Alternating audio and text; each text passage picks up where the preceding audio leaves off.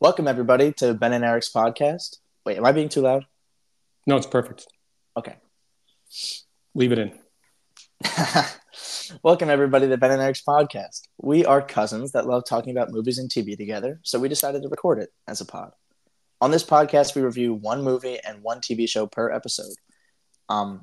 In the first half, me and Eric review a movie that we recently watched and end up, end up giving some kind of negative or positive recommendation at the end.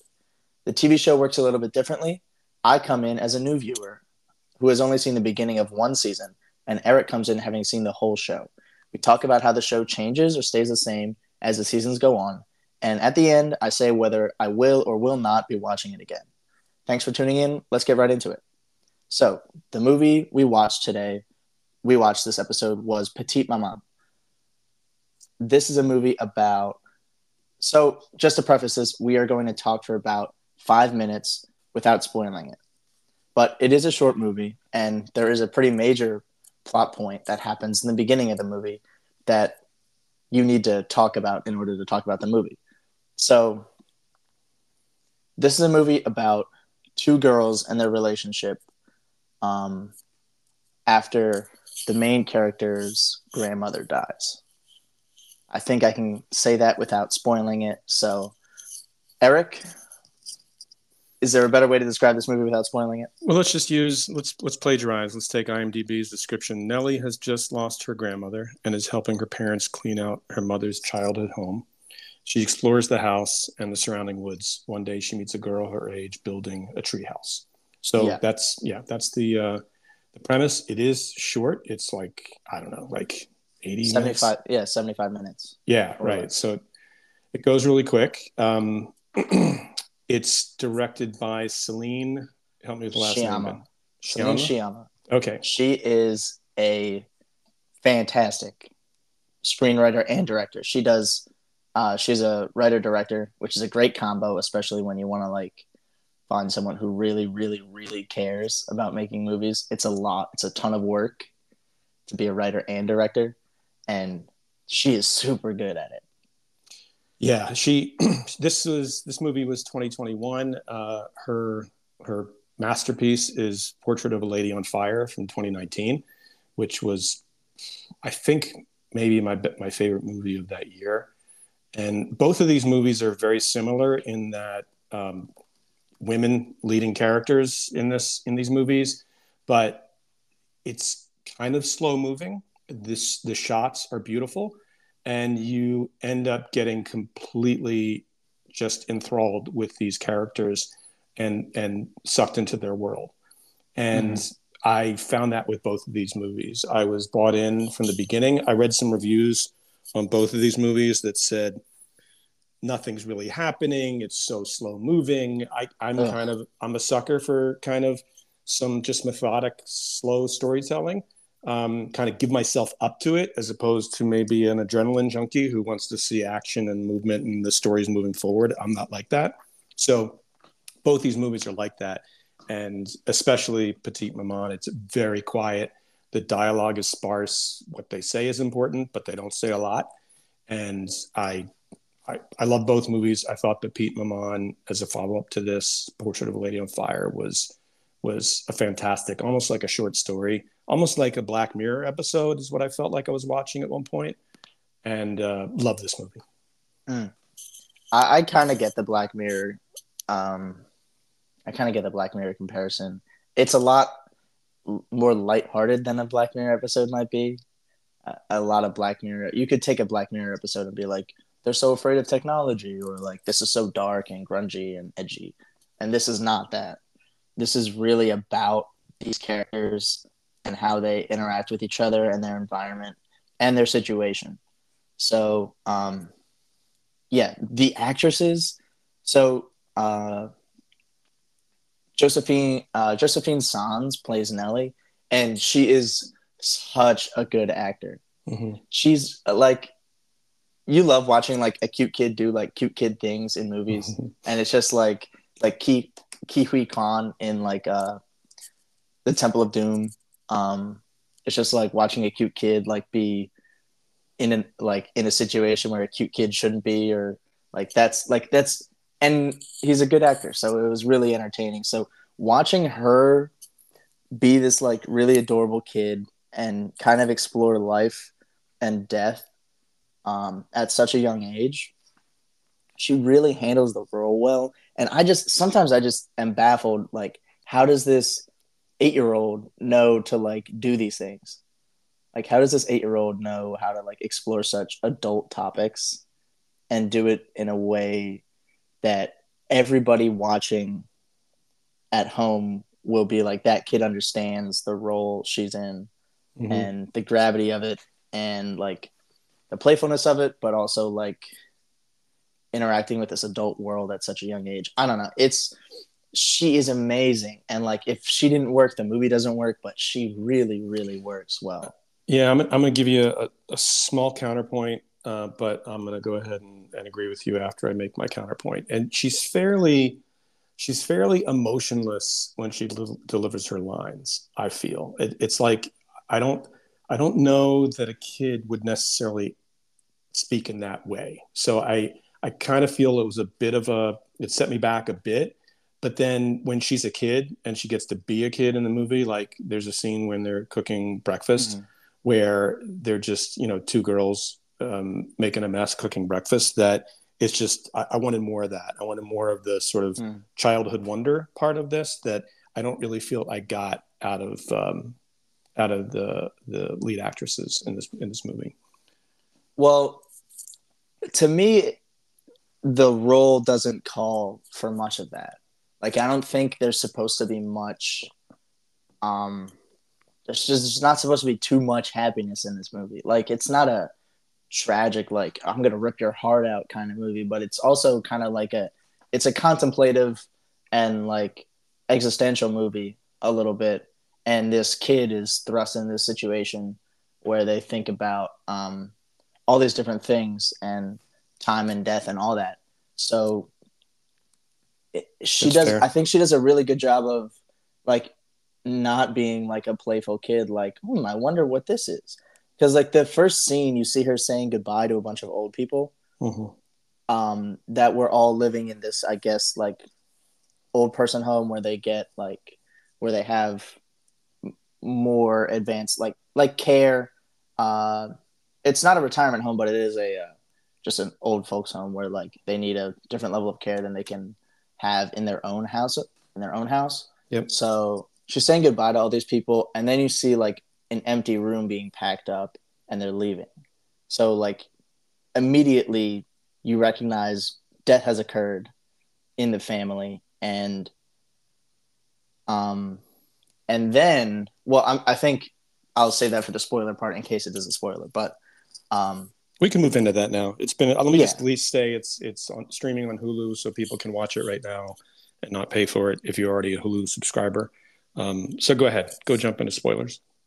Okay, so then uh, her mom leaves the situation.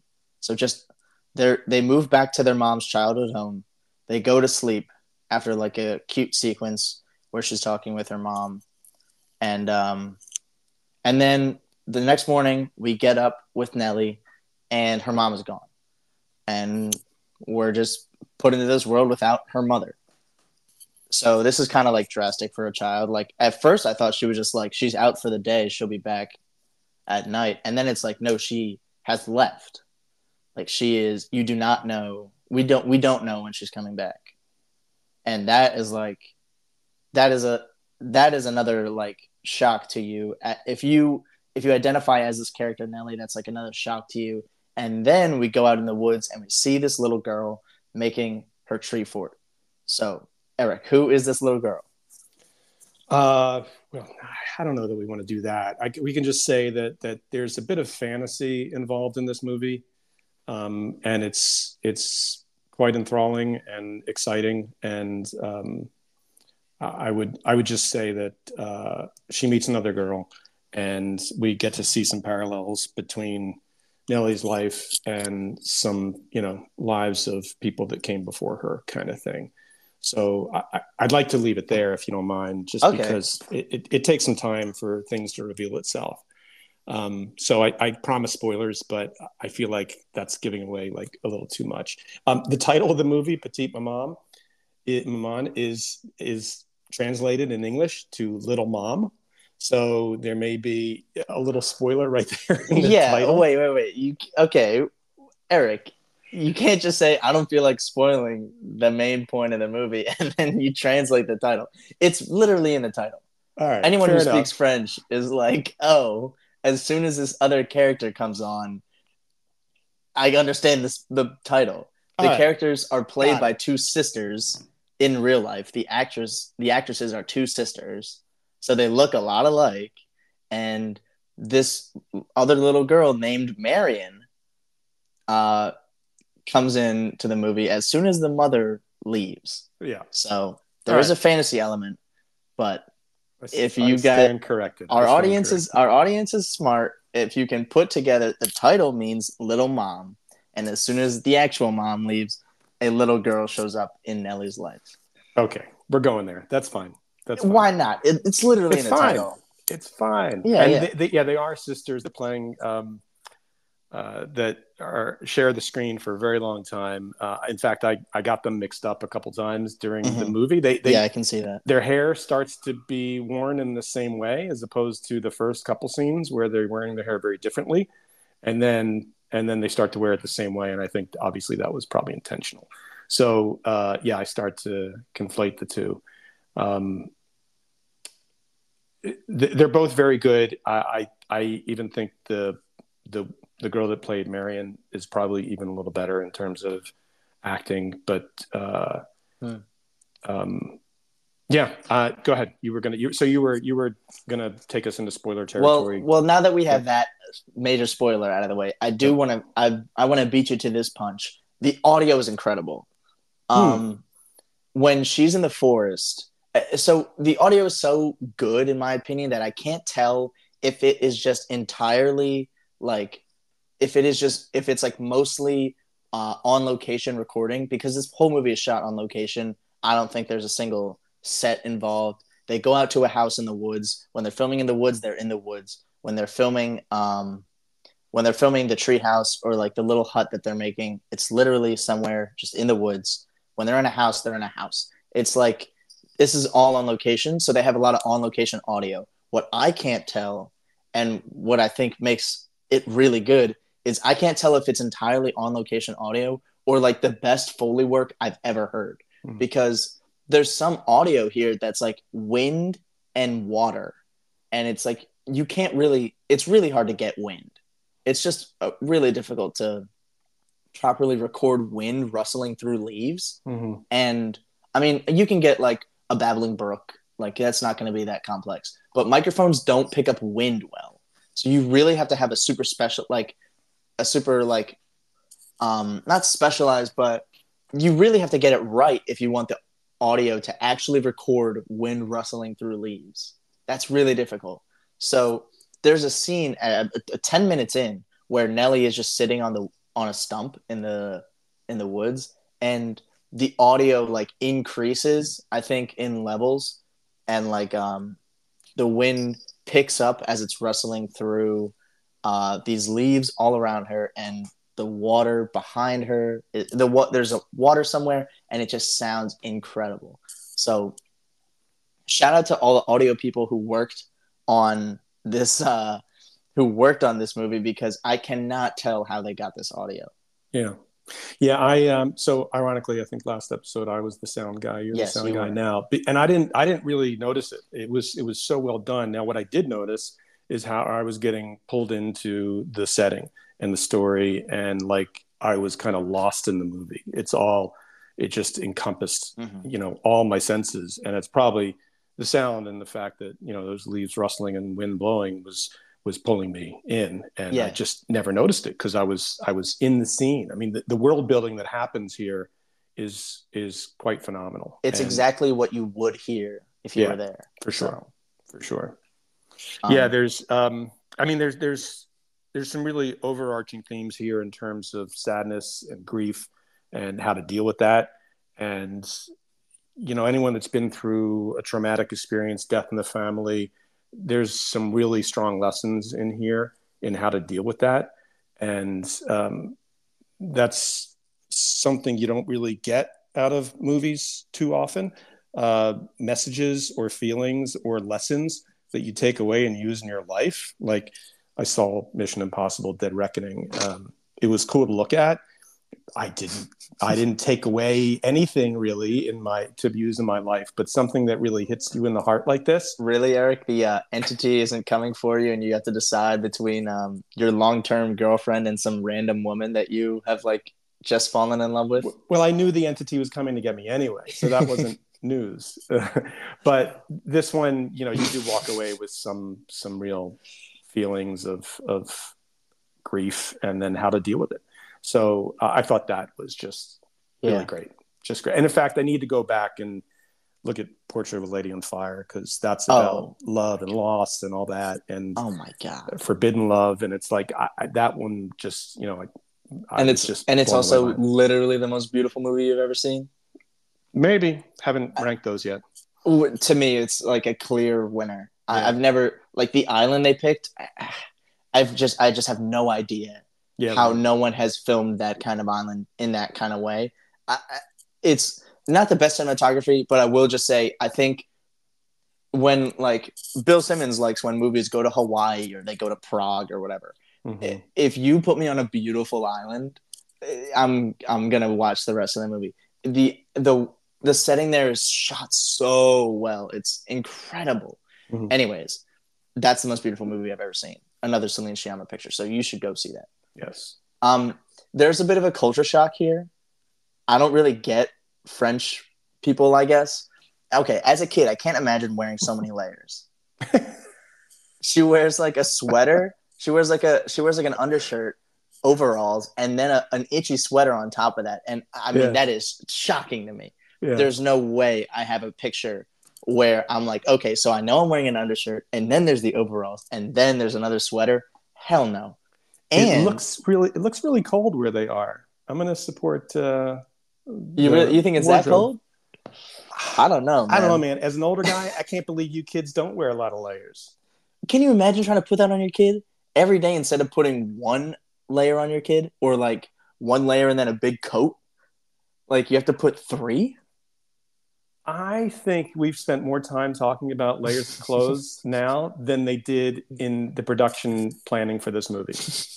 Anyways, my other my other culture shock bit is French children dry their hair off after the rain. That was shocking. You know that, like, in other facets nope, of... Nope, but I saw it in the movie, and so that must be what happens in real life. All right. That's I'll crazy. You, I'll give you, I don't have any evidence to the contrary, so I'll give I'll give you that one. That's crazy. And so this is this isn't subtitle. This does have subtitles, so um, be prepared for that. Uh, people, yeah, there there's some people I know who can't watch subtitled movies, mm. which uh, I judge them immediately, and then uh, I think yeah. about my decision to hang with them. Yeah, really. Uh, going forward, because like, wh- what is that about? What is that about? Like, I they can't, can't read.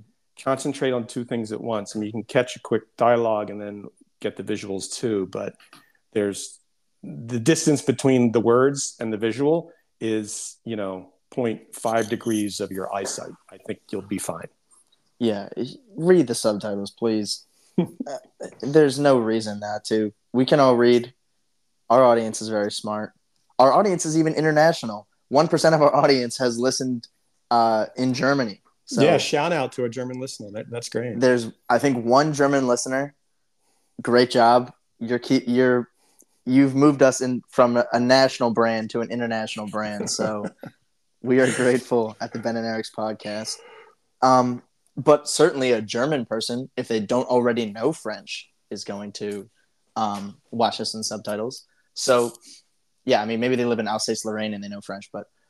There's a transition also where they transition from um, Nelly in one house to Nelly in another house at about mm-hmm. thirty-six minutes. And that was just like, oh, oh, right. The person who made this is a brilliant filmmaker who can do mm-hmm. anything with the camera and like put it anywhere. And you'll be like, oh, this is the best place to put the camera. It's, it's just so well, so well made. Mm-hmm. Yeah, um, I'll, I'll, I'll give I'll give you one one review I read on I M D B just from a user that, that back to the message it delivers. The film posits that sadness is simply a part of life, something to be dealt with as it arises rather than pushed deep down below the surface. Hmm. So like that was, I really walked that, that encapsulated what I walked away with and really just got out of yeah. that in the movie. So, yeah. And there's a, there's a point where Nellie says like, I'm sad or I'm afraid. And I was just like, oh my God, don't be like, it's okay. Mm-hmm. I was so in like in this world with Nellie and like, it was like, I'm saying like too much. It You're was softy. You're a softy, man. Oh my I God. Know. I, I literally, I had tears on my face and I was like, do you want to record the pod? And you were like, no, nah, we can, we should do it tomorrow.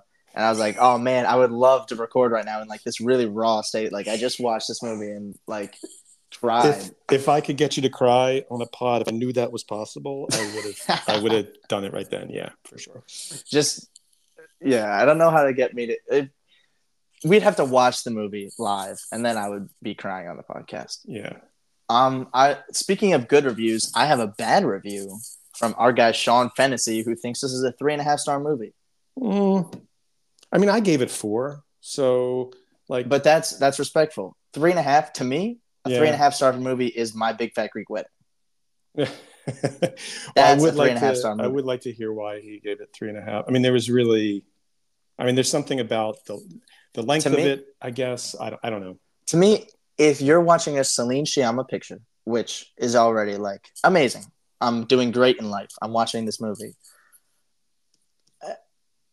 and you have a daughter and a wife.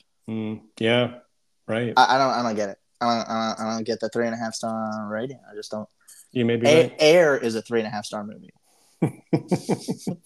Not That's this. Fair. Not this one. You're making Not me feel one. guilty for my four stars. I see your four. No, and a no, half. no. Four? I see your four and a half here. So. Okay, yeah, I raised you, but that doesn't mean a four and a half. That doesn't mean a four star rating is bad.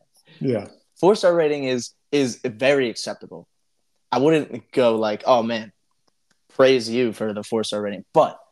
By no means is there a, is there a shame in a four-star rating. There is some shame in a three-and-a-half-star rating, having a daughter and a wife. Yeah. Which is baffling to me. Right. Okay. So anything, any last words on no, Petite Maman? That, uh, if, if people listening to this haven't seen this or Portrait of a Lady on Fire, then shame on you and go see one of them quickly. Yeah, and you need to that, see one. Yeah, and that's a, that's kind of a... a sneaky recommendation because we know you're going to go watch the other after yeah, you watch the yeah, first one. Immediately, yeah, immediately. Okay, so thank you, everybody. That was Petite Maman. Up next, Inside Man. We'll be right back.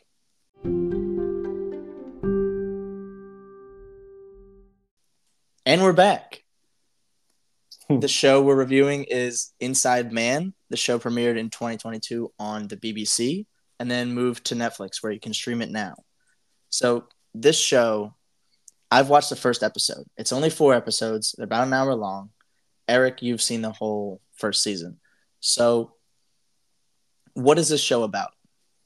A prisoner on death row, thanks to I M D B, in the U S, and a woman trapped in a cellar under an English vicarage cross paths in the most unexpected way. It's yeah. a bit...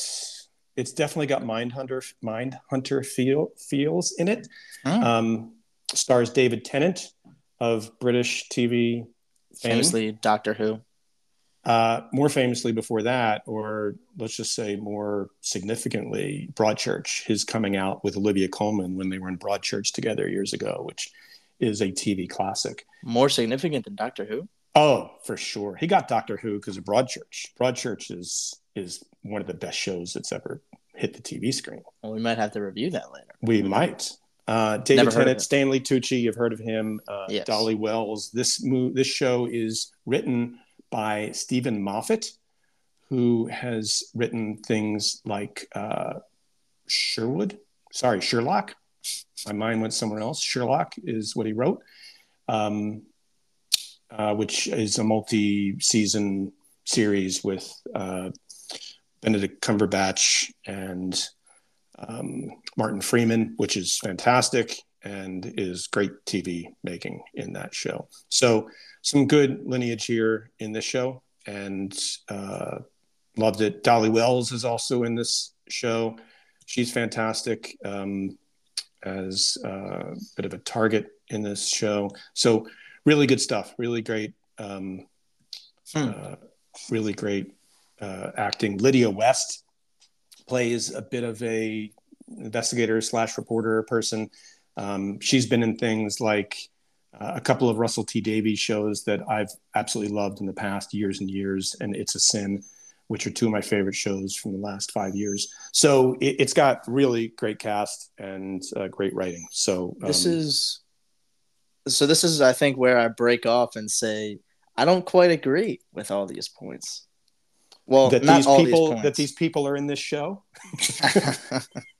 Let's go. Let's fight about it. Yeah, yeah, yeah. Okay, you, your offhanded mentioning of like this show is great and I love it. I uh, don't. I don't quite agree. I, I love who's in it. I, I okay. Let's let's. Yeah, I'll give you my review. So my review is that it's it's fine. It's it's keeps you entertained. Uh, it definitely scratches that Mindhunter itch since that incredible two-season show was canceled unexpectedly Tragically. and unfairly. Mm-hmm. Um, so if you don't have Mindhunter, Inside Man is an okay replacement. But um, I I do not put it at the top of my list for last year. Uh, mm-hmm. But it was four episodes. So, I mean, what's your investment? I, yeah, I tried taking something from the bottom of your list just to see if like, mm. just to test how much you really liked it. Just to see, like, if I could get him to say it's bad or if I could get him to say, like, this is really good and be like, I don't think so. So something a little more controversial. I, I don't think the acting is – or the acting is all right. You know, the acting is good. The writing to me just seems, like, a little bit strange. Mm. Some of the stuff that Stanley Tucci is saying from Death Row is like, okay, I could see a death row person saying that. And some of it is like, whoa, why on earth is he like doing this? Like, I get he's got nothing but time, but dude, like no one talks like this. Like he's supposed to be this like mastermind, like this criminal master. They're building him into this like criminal mastermind. Maybe not criminal, but like investigative mastermind. He's essentially Sherlock Holmes from Death Row. Yeah, like, you're right. So where's the originality in that? I don't find that uh, like amusing or entertaining. It just seems boring. Like it's already been done. It seems like it's already been done. And this show would be a better sitcom than a drama. Ooh, I think you had me until that comment. So let me explain. First of all, the lighting in the prison, you would think like the prison would be like this dark, grungy place. It's Death Row. It's not going to be like top-notch facilities. It's going to be like this uh, – shadowy and like scary kind of place. It couldn't be more inviting. I'd mm. love to be like a guard there. It seems like all the prisoners are cool. There's absolutely no violent implications. There's no lo- dramatic lighting that would make it seem like Stanley Tucci's character has some ulterior motive or has some like edge to him, or the recorder who like is another guy who just tags along and is Stanley Tucci's buddy in prison. That guy is not like his, the violent act that he committed is just uh, honestly just a, a punchline. It's not, it's not even like um, delved into. It's, it's just a punchline really. So the lighting on, on it honestly looked like Seinfeld. You could see like everybody's face in the prison. Like there was no shadow. There was no edge to it. And, and honestly, the prisoner who got caught investigating other people's like crimes is like a is a premise is just like a, a funny situation that like if you put Julia Louis-Dreyfus, George Costanza, um, Jason Alexander, and uh, Jerry Seinfeld in a room together, they could make it funny. Like it just seems it just seems like a stand-up premise or like mm. a sitcom premise, and and an awkward situation instead of something that's like dramatic and edgy and uh, grimy and like a dark that the show is trying to be.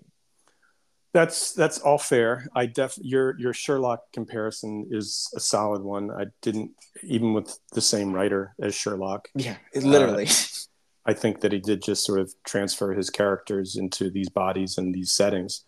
Um, but I will stand up for David Tennant, who is goes to the extremes in this character as mm-hmm. the vicar, Can, who's, yeah. who's uh, you know, it's sort of like the movie Very Bad Things, or things that, you know, just a day or two of someone's life where everything goes wrong. Mm-hmm. That's the role. That's this where David Tennant is set here, and you get to watch him go to his acting extremes in this role. And, and I'm I'm glad for that. Yeah, that was that was great. He was fantastic. Um, the other actors were pretty supporting in that regard. His the, the woman who played his wife, whose name I don't know, she was she was amazing uh, as well. Um, so and Tucci does play it straight. He plays it like an unemotional Sherlock Holmes.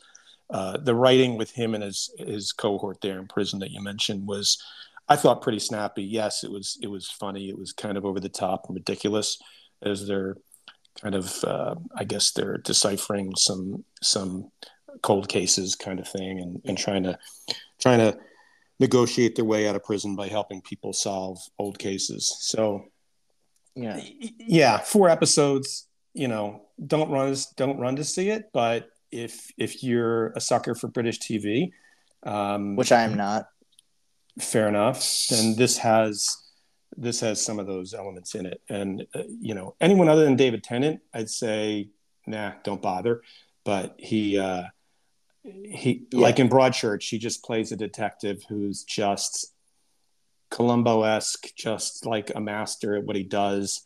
He can't help but be uh, um, attached to his to the victims in the show, and you see it in every every facial expression. And in this one, he gets to he gets to let loose a little bit. So really solid performance. But other than that, yeah, see, I, I'm with you. To me, one person cannot carry a whole show. Yeah. And his half of the show, because that's what I'm seeing right now. I only watched the first episode. Let me just get that out of the way. There's only four episodes, and they're each an hour long. So I only watched the first one, because if I watch like half the season, like at that point, like what's the point? So I watched the first episode, and it seems like it's split into two halves. It's split into David Tennant with Dolly Wells and his um, David Tennant, the vicar, and Dolly Wells, the prisoner in in his cellar, and then the prison. So David Tennant's bit is good. He is that half of the show is thought mm-hmm. out. It, it's kind of a classic trope, but it's done pretty well. I'm not going to hold that against it.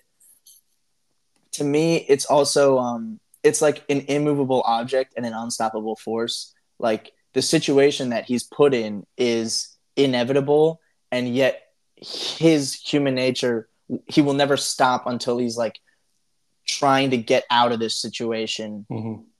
as safely as possible, and with everyone around him as safe as possible. So he will, it seems like just a struggle against his situation that, I mean, he kind of brought on himself, but um it's kind of like, I like the immovable object and an unstoppable force, that those two things colliding make for good entertainment. The prison, ugh, I could just, you could just do without, and it would, it'd be a better show. It'd be more concise. It, it'd be more entertaining. Mm-hmm. You could just do without that, to me. Yep. Yep. Agreed. I, I, I will, uh, since, since we've spent a bit of time on this, and I've, I've mentioned a couple other shows, uh, it's it's a good opportunity to tell people something they should rush towards, and that's the other uh, Russell T Davies shows, who I mentioned earlier. One of the actresses in this show is in Russell T Davies shows, It's a Sin, and as I mentioned, um, Years and Years, from twenty twenty-one and twenty nineteen, respectively. Um, two British shows that uh, I just absolutely love. It's a Sin takes place in the, in London in the eighties uh, with the AIDS crisis um, taking over this group of friends. And then Years and Years is a bit of a uh, alternate near future London uh, where it's London sort of slipping into di- dictatorship. And it takes you into some alternate future stuff that's very realistic, nothing sci-fi about it, just like this is how the politics are changing in the world and in England. And, uh, both just amazing, amazing shows. So recommend those highly. Yeah. Um, also, just checked out Broadchurch's cast. Phoebe Waller-Bridge is in it. I'm I'm sold now. I'm in. I should watch. Uh, we should watch Broad. The original, well, there's a couple Broadchurch seasons, and the actors change a bit. But yeah, the one with David Tennant, and Olivia Colman. Yeah, um, she's third. Even, she's third billed to them. So I did not even realize she was in that. I mean, that she wasn't even on the scene when she was in Broadchurch. That must have been one of her, yeah. her first things. So that was obviously. Yeah, it seems pre, like a pretty uh, pretty major role before um, Fleabag. Fleabag, yeah, right. But yeah, Broadchurch seems cool. I'll watch it on my own time. It seems like an older show, twenty thirteen, that we wouldn't review on the podcast, but definitely seems like a show I should look into. So, yep, for sure. Yeah, British T V is not bad, but I don't. I don't get this prison sequence. Stanley Tucci, he's American, right? Uh, yes, yes. Okay.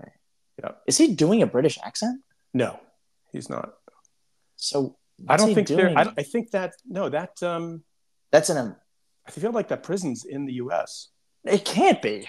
I think it is. It is uh, weird though, because yeah, like I know the that, woman, yep, the I know, journalist. I know. I know. Is she? Oh, was she? Did she fly to the U S for that? Well, that's what I'm saying. I think she had to. I don't know that. Uh, I maybe I, that's what she did. She wasn't I think there I'm a lot. That. She wasn't in prison uh, visiting him a lot, but um, yeah, I think I'm remembering that. Yeah, that detail that uh, they're like this journalist from the U K is coming over. I guess. So, yeah. Um, All right, we should wrap on uh, on. Inside so yeah, Man. Let's wrap on this. I'll give my recommendation. I'm not going to continue watching this. I know it's a small investment. I know it's only three hours, but to me, there's better stuff. I get that you like it. I, I don't think I I think I would just continue to laugh at Stanley Tucci's character. I'd love to rewrite this as a sitcom. I think it'd be hilarious. The cast of characters seems interesting. They seem clever. The writing, they could do it. They could do it as a sitcom. I'd love to see a sitcom version of this. But that's go ahead, sorry. I'm not going to continue watching. That's fair. Show. I get that. I, I watched. I rewatched the the episode one, and I skimmed through episode four because uh, I forgot how it ended, mm-hmm. frankly. And uh, it does it does pay off. There's it doesn't really leave you hanging. It, it seems like it could. It seems yeah, like it, could. it does. It does, and it's it's got a lot of tension, a lot of great uh, action at the at the end, some shocking moments. So. It will be. It will not be wasted time to finish the series, but I totally get your point. There's a lot better T V out there. Yeah, there's better T V, better movies, better pizza, Papa John's. Okay. Um, they are not a sponsor of this show. I wish. Uh, let's get into the preview for the next episode. So, just forewarning you, we will be reviewing two movies in the next episode, and they are. You want me? You want me to say it? Is this, is this, are you teeing it up for me? I'm teeing what? it up. I'm teeing it up. Oh, they are Barbie and Oppenheimer. So we're both going to see those movies. Woo! We uh, are seeing Thursday, them. Friday. Like, uh, when not f- me. I'm double featuring tomorrow because I'm young. My, my body is youthful. I am energetic, but this old fart has to split it up into two days. I'm double featuring tomorrow at four thirty and then uh, Barbie at four thirty, Oppenheimer at seven. I'm skipping dinner. I'm eating movie popcorn hmm. for dinner. Um, yeah, it's going to be beautiful. I've never double featured anything before. Hmm. Not even like two movies sitting at home. Just like, but this is going to be five and a half hours of cinema gold. This thing ha- this is an unprecedented event in the cinema in in uh, in all of film history. There's yeah, never because, been a day like this. No, no one's heard the words double feature before. No, there's never been a a double feature of this magnitude before. You know, it's like if Chinatown and The Godfather came out on the same day, you know, that that's the level of magnitude I'm expecting from these two, from these two filmmakers and from these two films. So I'm extremely excited to start out my, I, I think I'm doing it in the right order. I think I'm doing it. I'm going to like, I think I'm going to like my experience watching Barbie. And then I'm going to be like, well, maybe, okay, I think I'm doing it right. I think I'm going to love the experience of watching Barbie. It's going to be like this fun, energetic bit that, and then I'm going to like sink my teeth into Oppenheimer and be like, mm-hmm. just like, I he think made, you, the, he made do, the bomb. Urgh. Yeah, you're doing it in the right order. I think that is the proper order. I think it, like, because, okay, you've seen the quotes, you've seen the promotional bits where it's like, yeah. people leave the theater watch after watching Oppenheimer, just speechless. They're stunned. They they can't go on with their day. Like, mm-hmm. okay, I'll do that at I'll finish that at like ten p.m. I'll I'll I'll right. be in that state at ten p.m. But not at not at uh seven. I'm not right. going to start out at seven. So, um, uh, yeah, that's what we're doing next episode. I can't wait to pod immediately after watching those two movies. It's going to be so fun reviewing that with you. Yep. Looking I'm going to have so to much it. to say. I can't wait to hear what you have to say. So much so anticipation. We're recording this on uh, Wednesday. the nineteenth Midday. Uh, so Friday afternoon, can we do it Friday, like five-ish? Is that when we yeah. can record? Okay, yeah. cool. Well, I'm free, like, whenever. I'm free, like, yeah, Friday. Okay, we'll do it then. Great. I can't wait. I hope you guys are excited. That's t- that's today's episode. Um, Inside Man, Petite Maman. Really recommend Petite Maman. Eh, you could see Inside Man if you wanted. There's probably better stuff on Netflix. Okay. Thank you all for listening. Eric, it was a pleasure. Um, the pleasure was all yours, man. Oh, it was? Okay, great. This was this was a lot of fun. Thanks. Good episode. Yeah. Yeah, great job. All right. Bye.